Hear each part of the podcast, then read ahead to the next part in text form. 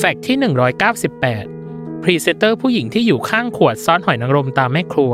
แท้จริงแล้วเธอเป็นทั้งเจ้าของ ผู้ก่อตั้ง และผู้คิดค้นสูตรต้นตำรับซอสหอยนางรมตราแม่ครัวนามว่างวยกาญจนาวิสิทธิผล โดยคุณเศรษฐีกาญจนาวิสิทธิผล ผู้บริหารรุ่นที่ 2 ของซอสหอยนางรมตราแม่ครัวเล่าว่า เหตุที่ใช้โลโก้ดังกล่าว เพราะพยายามหาสิ่งที่เป็นเอกลักษณ์ของบริษัทอยู่นานมาก แต่หาไม่เจอสักที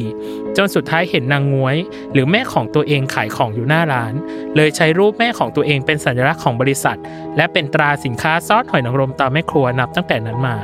ซึ่งเป็นภาพผู้หญิงใบกลางคน ใส่เสื้อสีแดง คลุมทับด้วยผ้ากันเปื้อนสีขาว ยืนปรุงอาหารด้วยผลิตภัณฑ์ของตัวเองอย่างตั้งใจ